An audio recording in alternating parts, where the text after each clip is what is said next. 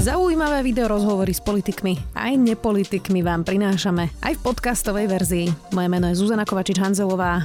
Vítajte pri relácii Rozhovory ZKH v audioverzii. Po dlhých rokovaniach parlament konečne odhlasoval súdnu mapu a hoci ministerka Kolíková mala jediná z ministrov pripravenú rozsiahlu reformu už pri vstupe do funkcie, trvalo viac než dva roky, kým ju schválili a stálo ju to veľa kompromisov. Slovensko zatiaľ zažíva vojnu v policii, vojnu medzi prokuratúrami a obvinenie trojnásobného premiéra zo zosnovania zločineckej skupiny. Viac už sa ministerkou spravodlivosti Lucio Žitňansko. Vítajte. Pekný deň prajem. Pani Žitňanská, niektorí poslanci, mm, keď komentujú to, že ako hlasujú alebo hlasovali pri, alebo by hlasovali pri vydaní Roberta Fica na väzobné stíhanie, e, tak e, komentujú vlastne to samotné obvinenie, to celé uznesenie, hodnotia, či je to málo, veľa. E, pani Hatráková dokonca hovorila, že Robert Fico nie je obyčajný človek a že jej sa vlastne súd pýta, že čo si o tom ona myslí. Ako diskutovať s poslancami, ktorí úplne evidentne nerozumejú, že čo je vlastne ich úloha v tomto procese? To je otázka, či nerozumejú. A, a rokovací poriadok je v tomto aj ústava, aj rokovací poriadok je v tomto jednoznačný. To znamená, mandátový imunitný výbor má preskúmať, či existujú dôvody na nevydanie. A Samozrejme, nikde nie je napísané, čo to je. Určite sa musí zaoberať tým, že či to trestné stíhanie neprekračuje ten rámec, kde má poslanec imunitu, to sú výroky e, v pléne a hlasovanie. A e, určite sa musí zaoberať tým, že či nie sú e, nejaké indicie toho, že by mohlo ísť o politický proces. Hej. A na základe zistenia mandatového a imunitného výboru proste plénum rozhoduje, ale samozrejme nikoho nemôže prinútiť nejakým spôsobom hlasovať. A ja vnímam to celé ani nie tak na ochranu poslancov, ale na ochranu parlamentu ako takého práve pred týmito dvomi situáciami. Neviem, či tomu poslanci nerozumejú. Ja si myslím, že tomu poslanci E, rozumejú, pretože v skutočnosti presne týmto smerom ide e, argumentácia Roberta Fica a Smeru a tých, čo ho podporujú. On to predsa stavia do tej e, polohy, že to je politický proces. A, to, čo je smutné, že sa v tom nachádzajú možno aj niektorí poli- koaliční poslanci, v tejto argumentácii. Čiže ja sa na to skôr takto pozerám. Mm. Z vášho pohľadu má zmysel hovoriť o kolúznej väzbe Roberta Fica, keď on dva roky na tých flipchartoch, na tlačových konferenciách vlastne útočil konštantne v podstate na všetky tie inštancie, ktoré budú mať tento proces e, v nejakom bode na stole, od, od teda vyšetrovateľov, e, cez e, sudcov, špecializovaného trestného súdu, špeciálnych prokurátorov, rad radom naozaj všetkých, tak má to zmysel teraz po týchto dvoch rokoch týchto tlačových konferencií ešte hovoriť o nejakej kolúznej väzbe? To si musí v konečnom dôsledku posúdiť súd, ktorý o tom bude rozhodovať. A nadviažem na to, čo som hovorila predtým. Ja si myslím, že tá argumentácia Roberta e, Fica smerovala práve e, kvôli tomu a preto hlasovanie e, v parlamente. Hmm. Obstojí teraz, um, ak by všetkých, ktorých kedy spomínal na tých tlačových konferenciách, namietal, veď my sme tu mali históriu Štefana Harabina, ten útočil, namietal, toto bol jeho štandardný postup, v nejakom bode namietal viac ako polovicu ústavných súdcov, lebo chcel znefunkčniť ten súd, čiže toto boli praktiky, s ktorými už máme skúsenosti. Um, ale tak to položme inak, že kde je vlastne tá hranica, keď už ten sudca je zaujatý po nejakých útokoch, možno aj politikov. Napríklad sudkynia Rúžena Sabová podala na Roberta Fica žalobu na ochranu osobnosti. Uh, tak ako vlastne hodnotiť na tých váhach, že kedy už to je zaujatosť a kedy to je len naozaj pokus niekoho, možno obvineného, obžalovaného, vlastne namietať nejakého sudcu a robiť to na schvál? Ja si myslím, že súd sa s tým dokáže vyrovnať a musí dokázať vyrovnať. A uh, máme k tomu aj nejakú judikatúru. V zásade e, ten základ je, že ten sudca by nemal mať nejaký vzťah e, k samotnej veci alebo e, k osobám. Samotný fakt, že sú takto verbalizované útoky, by nemali znamenať e, automaticky vylúčenie. Samozrejme, že sa do toho musí brať do úvahy aj ten objektívny pohľad, čiže nie len, či je tam skutočná zaujatosť, ale či sa to náhodou tak nejaví.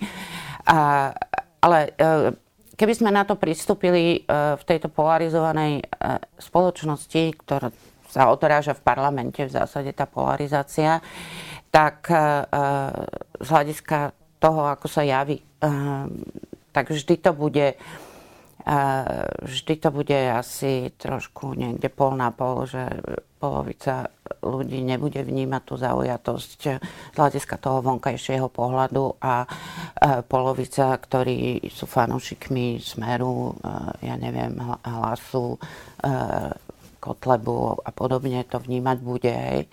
A e, to je zložité, ale som presvedčená o tom, že s týmto si súdy poradia. Asi by ste ale neodporúčovali sudcom, aby podávali takéto žaloby, lebo to sa automaticky tým pádom vylúčia? Mm, Netvrdím, že sa automaticky vylúčia, tiež sa musí s tým súd e, vysporiadať, ale je to samozrejme zložitejšie. Uh-huh. Je v tomto období dobré, že špeciálny prokurátor je naozaj bývalý priamy politický rival, teda Daniel Lipšic. Um, nebolo by jednoduchšie obhajiť teda aj pre tých voličov Smeru hlasu, presne ako ste to menovali, ak by tam bol niekto neutrálny, hoci už je to teraz pase jasné, že tam je Daniel Lipšic, ale možno pre túto práve polarizovanú dobu neškodí to špeciálnej prokuratúre? Niektoré argumenty by to samozrejme zobralo. A argumenty a opierajúce sa o politickú minulosť e, Daniela Lipšica určite ale uh, pokiaľ by, povedzme, ten niekto iný mal obdobný, uh, nazvime to ťah na vranu, tak uh, nejaké argumenty by sa tiež našli, samozrejme. Ale nie, nie zjednodušuje to situáciu, pochopiteľne. Ako zatiaľ hodnotíte výkon generálnej prokuratúry? Im už súdy zrušili niekoľko pokusov v tzv. vojne v policii, keď to teda zjednoduším od toho stíhania vyšetrovateľov cez teraz obvinenie kľúčových svetkov, ktorí chceli zobrať vlastne aj do väzby najnovšie Nitrianská prokurátora obvinila vyšetrovateľa Johasa, ktorý vlastne zabezpečil tie nahrávky z polovníckej chaty. Keď sa človek pozerá na tie prepojenia na Nitrianskej prokuratúre, tak má pocit, že číta takú telenovelu. Jeden je spolužiak Roberta Fica, potom tam je manželka bývalého ministra Jahnatka. A teraz by sme mohli ďalej menovať polujú práve v tých revíroch ako Bodorovci. Um, tak e, ono to trochu vyzerá tými krokmi, že všetky tie kontraakcie, keď to tak nazvem, idú z generálnej prokuratúry. Máte pocit, že generálna prokuratúra stojí na tej strane zákonnosti, ako to stále opakuje Maroš Žilinka? Ste to povedali, že sa to zdá. Ja sa veľmi snažím nepodliehať dojmom a veľmi sa snažím až príliš podrobne to nesledovať. Priznám sa. A, a aj kvôli tomu, aby e, som si len na základe nejakých verbalizovaných informácií na to nerobila názor a nechala si ten priestor voľný pre e, to súdne rozhodovanie samotné. Je zrejme, že e, nazvime to vojma alebo kvásenie, je zrejme, že nejaké kvásenie tu prebieha a ja ho vnímam e, nielen medzi inštitúciami, ale vôbec v trestnom práve. A e, snažím sa pozerať na to skôr z toho pozitívneho pohľadu, že e, prinesie, alebo dostaneme sa cez to, verím, do nejakého nového sveta.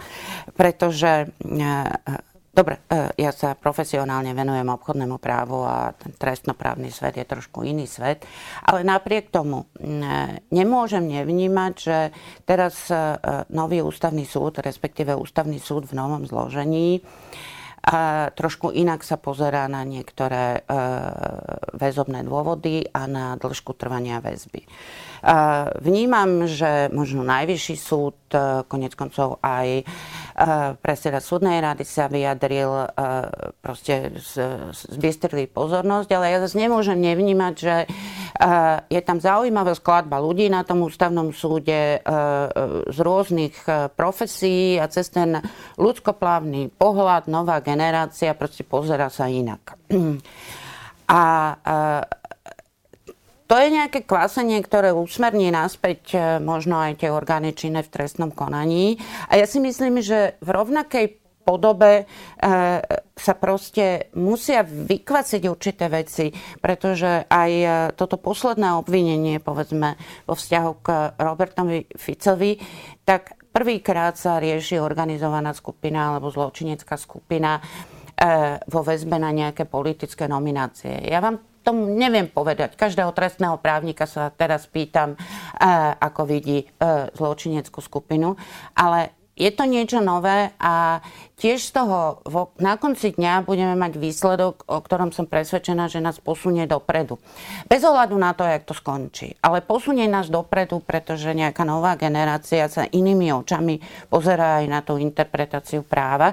Takže s odstupom, tým, že nie som zainteresovaná, nie som v parlamente, nie som vo verejnej funkcii, tak sa na to pozerám takto.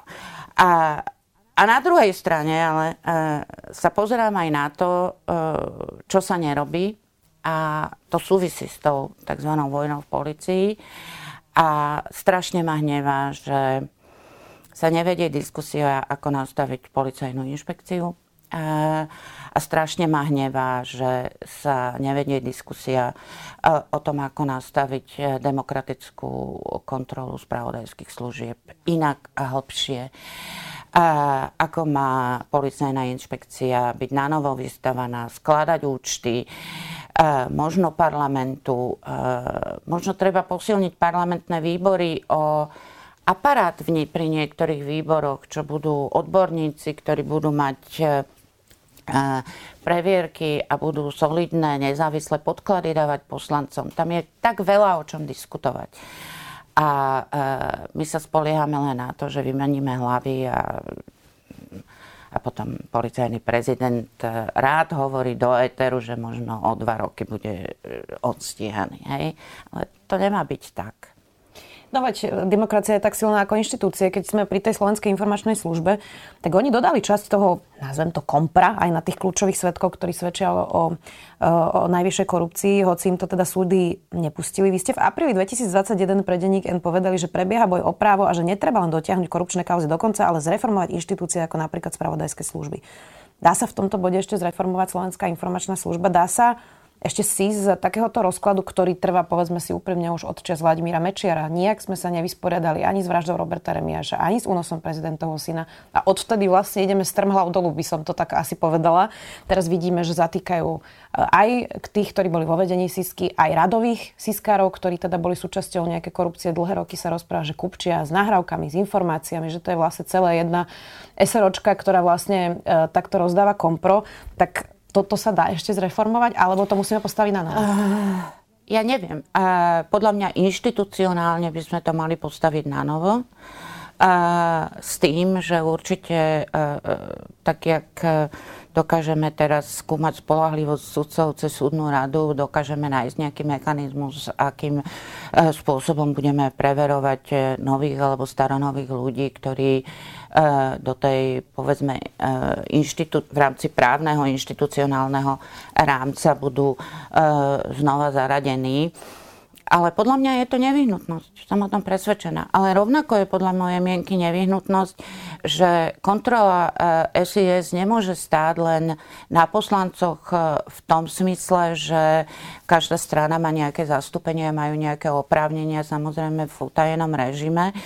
A ale poslanci sú politici. Oni e, podľa mňa sa treba začať rozprávať, ako má vyzerať aj aparát, e, ktorý je k dispozícii pre niektoré výbory, ktoré majú takéto, e, takéto kontrolné právo. Čiže by im vypracovalo nejaké analýzy? E, pochopiteľne. Aby pochopiteľne, sa samozrejme. E, my e, u nás ako poslanci máme síce poslaneckých asistentov, to je jedna vec, ale pokiaľ e, ja viem e, svoje skúsenosti, tak e, v parlamentoch ten aparát, e, ktorý pracuje pre poslancov a v takýchto situáciách dáva podklady, ten je oveľa, oveľa rozsiahlejší. Maria Koliková bola v tomto štúdiu tento týždeň a uh, hovorila na margo tej debaty neustále, či odvolávať alebo neodvolávať Maroša Žilinku, hoci teraz to trochu ustalo tá téma. Povedala, že nie je podstatné len, že čo urobiť, teda či ho odvolať, ale že ako uh, ho odvolať, lebo v tejto situácii práve pri tej vojne v policii a pri tej polarizácii, kde časť voličov smeruje presvedčená, že toto je presne tá politická pomsta, um, že musí, musia uveriť, že by to nebolo uh, len na objednávku tejto koalície, že vymenili Maroša Žilinku, tak nie je v tomto bode lepšie nechať Maroša Žilinka Marošom Žilinkom, keďže to vyzerá, že tie súdy sú tou protiváhou, ktorá zatiaľ funguje? Uh, súdy vyzerajú, že uh, sa s tým vedia vysporiadať a konec koncov cez tie inštancie uh, v krajných situáciách až po ústavný súd, tak uh, zdá sa, že to vyzerá dôveryhodne. Nie sú, nie sú spochybnené, čo je dôležité a je to veľká vec. Ja som bola, a konec koncov som to verbalizovala, veľmi nahnevaná e, v súvislosti s tou analýzou obranej zmluvy mm-hmm. so Spojenými štátmi. Tam ako vyťahnutie tých niektorých ustanovení na porovnanie e, z tej e, zmluvy, na základe ktorej sme tu mali etablované tak dlho sovietské vojska, tak to sa mi zdalo tak nenáležité, že e, vtedy keby som bola vo verejnej funkcii, by som bola ochotná konať hneď. Ale má to ráciu, čo hovorí e, pani ministerka spravodlivosti. E, zároveň ale platí, že to znamená, že k tomu nedôjde, pretože neviem si predstaviť to dnes v tak vyhrotenej situácii urobiť takým spôsobom, aby e, to mohla pochopiť, e, mohli pochopiť aj časti oboch e, tých polarizovaných svetov. Inak ešte mám jednu otázku, potom prejdeme k tej súdnej mape. Vám zvykli vyčítať, keď ste boli ešte vo vláde Robert Tafica, že vôbec ste v tej vláde teda najprv boli, to bola prvá vec, ktorú vám vyčítali. Ďalšia, E, ktorú tak niektorí komentátori až tak zosmiešňovali, bolo, že ste neustále znepokojená. E, potom vám vyčítali, že ste nechali ako keby niekoľko kaus iba s týmto komentárom, ale demisiu ste dali až pri Monike Jankovskej na stôl, e, keď mala ísť teda do súdnej rady. Tak ono to spätne vyzerá, že vám história dala za pravdu. Mm. A že to, že časť tej mafie, či už na vrchole bol alebo nebol Robert Fico, by zrejme ovládla nejakým spôsobom aj súdy. Tak cítite teraz nejaký pocit satisfakcie? Nie, uh, nie, nevnímam to tak. Uh, budem, uh, priznám sa, rada, keď uh, sa dožijeme súdnych konaní uh, v tých uh, prípadoch, uh, to bola vlastne prvá vlna to zatýkanie sudcov uh, ešte, ešte pred zmenou vlády. Uh, budem rada, keď sa tu dožijeme uh, riadne súdne konanie, pretože pre tú klímu v justícii je to mimoriadne dôležité. Máme tam nejaké, mám pocit, dohody, e, máme nejaké odsudenie v Žiline, ale tu v tej Bratislave, kde prešla tá vlna e, zatýkania väzobná, myslím si, že to pýta e, tie súdne procesy. A pretože si myslím, že aj dovnútra justície je potrebné proste čítať rozsudky a vidieť tie rozhodnutia. A zase nech dopadnú akokoľvek, lebo však uh, uvidíme, ale e, to môže pôsobiť e, veľmi uh, ozdravne alebo katarzne, to je také slovo, ktoré sa teraz používa. Uh, som ráda, uh, že niektoré veci sme, okrem tohto, uh, že niektoré veci sme urobili, Napríklad, e, že sme začali e, spoluprácu so SEPEŠom, čo je e, organizácia pri Rade Európy, ktorá sa venuje efektívnosti justície, pretože v tejto vláde mala Mária Kolíková pripravené podklady na to, aby mohla prikročiť k súdnej mape a tejto časti súdnej reformy. Som ráda, že sa nám podarilo urobiť niektoré kroky ktoré tiež vlastne boli ako keby e, takým predkrokom, aby e, tieto zmeny súdnej mapy bolo možné, či už je to zbavenie sa obrovského množstva starých exekučných spisov, či už e, sú to tie elektronické platobné rozkazy v Banskej Bystrice, ktoré odkláňajú e, veľa agendy, alebo tie nové exekúcie v Banskej Bystrici. Jednoducho kvôli tomu, pretože na ostatných súdoch sa nám čistí skutôl a stále viac ako keby e, sa odbúralo tej jednoduchšej alebo viac administratívnej agendy a zostáva ako keby e, viac menej tá agenda, e, kde sa naozaj rozhoduje. A do toho teraz, keď prichádza k tomuto čistejšiemu stolu e, aj tá reorganizácia, tak môže to samozrejme zafungovať v tomto priestore o mnoho efektívnejšie, aj keď samozrejme dôležitá bude implementácia. Rozumiem tomu a veď budeme sa o tom aj rozprávať, ako sa zrýchlia alebo nezrýchlia tie konania vďaka súdnej mape, ale Uh, ono to v tom čase s tou Monikou Jankovskou nevyzeralo ako taký zápas, ktorý by bol tak podstatný, uh, ale nakoniec ano, uh, to tak bolo. Rozumiem, mňa sa kolegovia aj zo strany pýtali, že či uh, musím brať až vážne, uh, až tak vážne túto situáciu, keď uh, na konci dňa ide o jednu osobu z uh, kolektívneho orgánu. Ale Áno, ja som to tak cítila. Niektorí si možno myslia, že som musela vedieť viac. Nie, nevidela som viac, pretože keby sme mali nejaké konkrétne dôkazy, tak asi by som nimi aj argumentovala. Argumentovala som inak. Ale kvôli klíme v justícii som to považovala za dôležité. A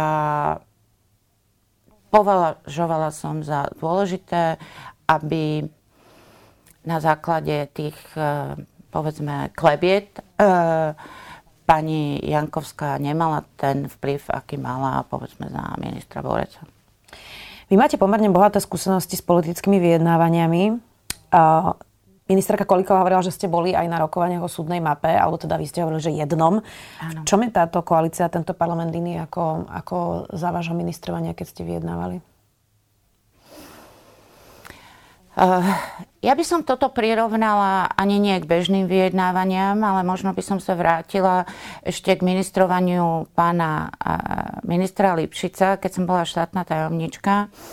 A Jana Dubovcová v tom čase uh, mala na starosti vlastne tiež súdnu mapu, uh, lebo v tom období uh, došlo k istej optimalizácii, bolo zlúčených 10 alebo 11 okresných súdov. Aj sa presúvala agenda medzi jednotlivými stupňami, aby sme sa dostali do toho rámca trojstupňovej sústavy všeobecného súdnictva.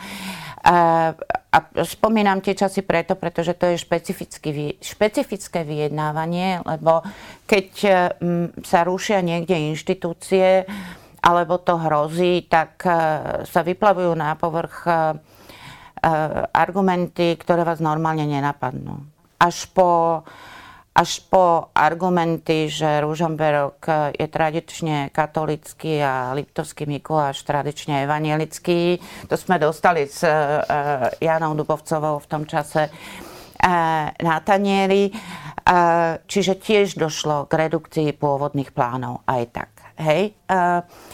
Tak iste, že tie lokálne záujmy, ja si pamätám od kedy Jana Dubovcová robila prvýkrát e, na súdnej mape. Kedykoľvek som navštívila Bánovce nad Bebravou, tak lokárny redaktor vždy sa ma spýtal, e, že či mám v pláne zrušiť Bánovce nad Bebravou. Hej? Mm.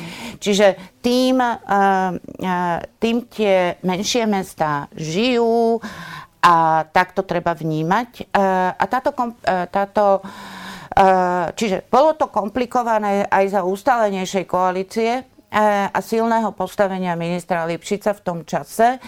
A, a toto je, e, nazvime to, roztrieštenejšia koalícia, e, kde je viac populistických uh, hráčov, ako to bolo povedzme v minulosti, takže dalo sa to očakávať. Čiže tento poviem. regionálny rozmer tam bol ešte silnejší, ak to chápem Uh, bol určite silnejší uh, a určite regionálne voľby sa prejavili na hmm. úrovni vyjednávania o krajských súdoch. To sa teda prejavilo aj na tom, že sa zachoval súd v Starej Ľubovni, odkiaľ pochádza predseda poslaneckého klubu Olano Michal Šipoš. Inak človek ide na súd možno raz, dvakrát za život. Uh, možno ak sa rozvádza, dajme tomu, a potom ešte nejaký spor, keď má. Prečo sa to stalo predmetom takého lokálneho boja? Ja by som typla, že toto by sa skôr malo diať práve s tými nemocnicami, lebo človek ide veľakrát za život do nemocnice a k lekárovi, ale tie súdy, to nie je bežná inštitúcia, na ktorú človek chodí. Prečo to bol takýto súboj? Uh, pretože to je súboj uh, emócie versus rácia.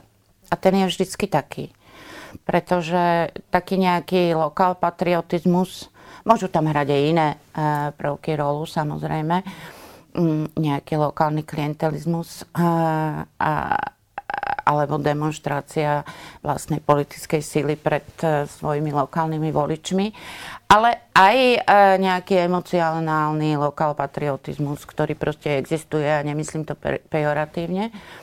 A voči tomu sú racionálne argumenty a to je vždy zložité. A nepochybujem o tom, že pri tých nemocniciach to ešte len príde, pretože Zatiaľ sa schválil len rámec, ale ešte sa nerozhodovalo o, o konkrétnych nemocniciach. Tu sa rozhodovalo už o konkrétnych súdoch. E, s tým výsledkom, že aby to prešlo, máme, e, máme zakotvené v zákone aj tie jednotlivé pracoviska, e, kde súd, súdy síce v pravom slova zmysle neustávajú, pretože patria pod ten mm-hmm. sídelný súd, ale súdna budova aj s ľuďmi áno.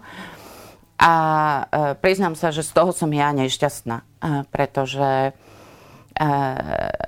pretože ad jedna je to neekonomické, ad dve to strazuje manažovanie a, a ad tri každý rozumný posun, aj keď ho už budú chápať tí e, sudcovia a zamestnanci, ktorí budú pendlovať do sídelného súdu, e, bude musieť znova prejsť takouto uh, emotívnou versus racionálnou diskusiou na úrovni parlamentu. A v, tomto rýchlo meniacom sa súde a to ne, stave uh, spoločnosti, čo sa bude prejavovať podľa mňa aj do budúcnosti aj uh, v častejšie sa meniacich uh, požiadavkách na skladbu súdnych inštitúcií, lebo proste príde aj k nám to 21. storočie s tou elektronickou komunikáciou a, s online pojednávaniami e, využívanými vo veľa väčšej miere. Príde, hej.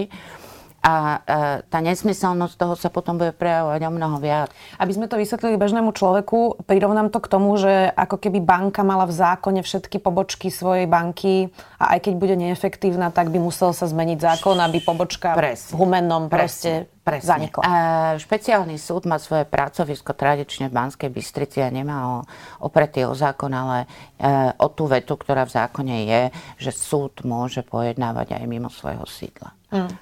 Tá súdna mapa bola hotová ako prvá. Ministerka to mala pripravené aj vďaka tomu, čo ste hovorili, že mala dáta. Prosto celý ten, ten, ten, ten proces uh, bol kontinuálny. Um, a schválila sa z reform ako posledná. Je Mária Koliková dobrá odborníčka, ale zlá politička, že to tak dlho trvalo a že ju musela tak okresať? Mária Koliková je dobrá odborníčka a, a nespochybnila by som ju ani ako političku. Každý máme nejaké vlastnosti. A Maria Koliková má jednu vlastnosť, že bojuje jak lev za riešenie, ktoré považuje za optimálne. Tak pôsobila v advokácii a tak pôsobí až teraz. Čiže upozadí možno e, ten politický rozmer toho problému. Možno keby ho neupozadila e, a e, prešlo by to v tejto podobe pred rokom, tak to, čo dnes sa pýtate, či je úspech alebo nie, by bol samozrejme úspech. Hej? Ale to je jej vlastnosť, ktorá je veľmi cenná a každý máme iné. Ja by som možno uprednostnila ten politický rozmer, e, predpokladajúc po minulej skúsenosti, že proste pred tými regionálnymi voľbami to bude problém a išla by som e, na jemnejší variant. E, ale viete, tie najlepšie vlastnosti človeka v iných situáciách sa prejavujú ako slabosti a naopak a každý sme iný. Takže ja by som povedala, uh, uh, že um, dobre, uh, je veľmi dobre, že sa podarilo presadiť Bratislavu a Košice. To je štvrtina súdnych prípadov a je to kľúč k obrazu justície.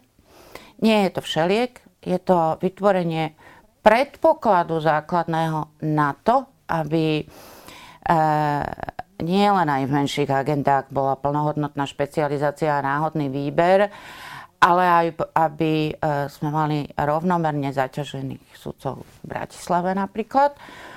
A je to prvý predpoklad k tomu, aby tieto dva najzaťaženejšie súdy alebo súdne lokality mohli do budúcnosti efektívnejšie fungovať. Dôležité.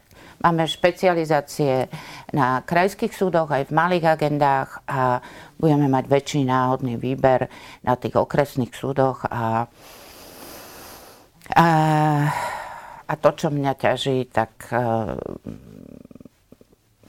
raz nejaký minister financí príde a bude tlačiť na to, aby sa tie pobočky tla- e, zrušili. Tie obvody sa naozaj zväčšili, úplne sa teda síce vypustili tie ekonomické úspory um, a, a nakoniec sú 4 mestské súdy v Bratislave, krajských súdov bude stále 8, hoci mali byť 3. Ale, e, ale prešla reforma, to, to sa zhodneme, ale ten odpor bol veľký medzi sudcami. Nechcú sudcovia zmenu?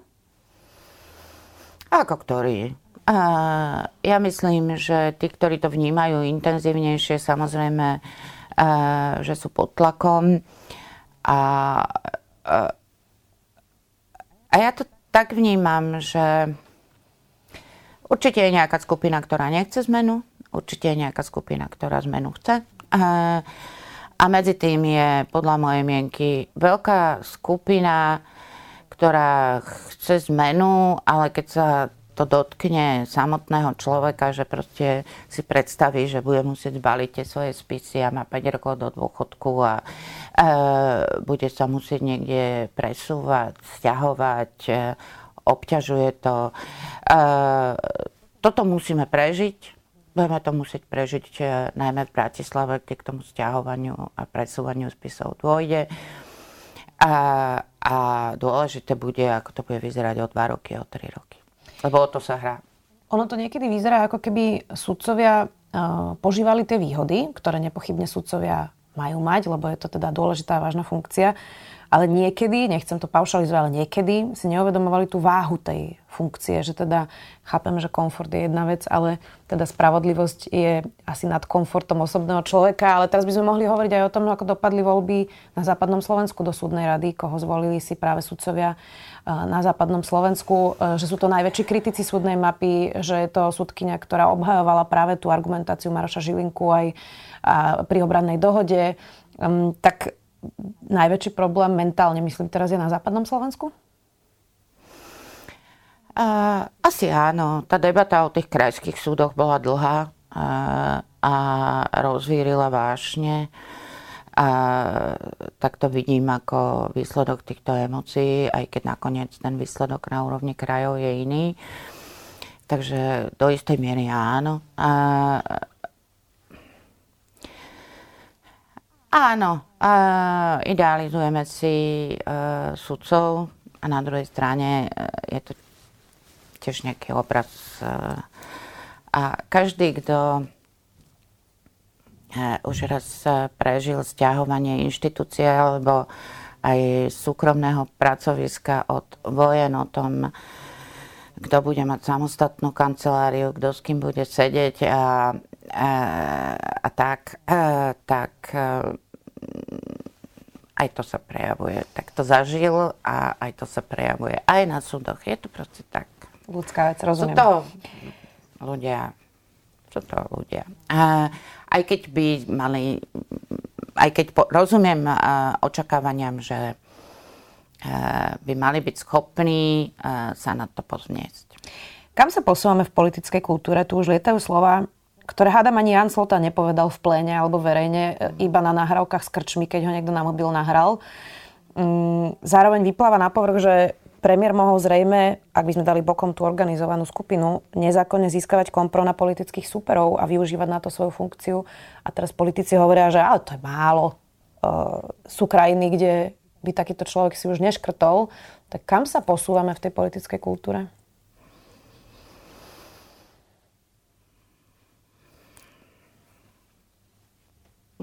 K agresivite a veľkej polarizácii.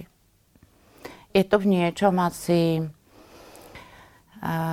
nevyhnutný dôsledok toho, že niektoré politické strany alebo hnutia si už v minulosti dali do vienka taký agresívnejší štýl.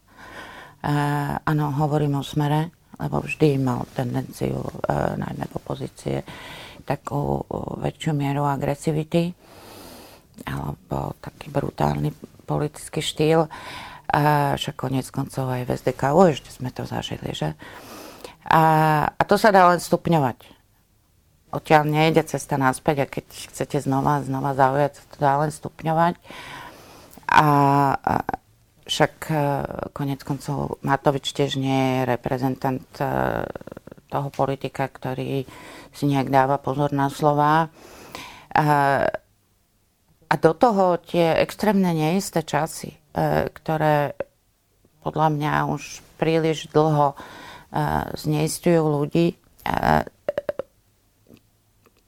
a do toho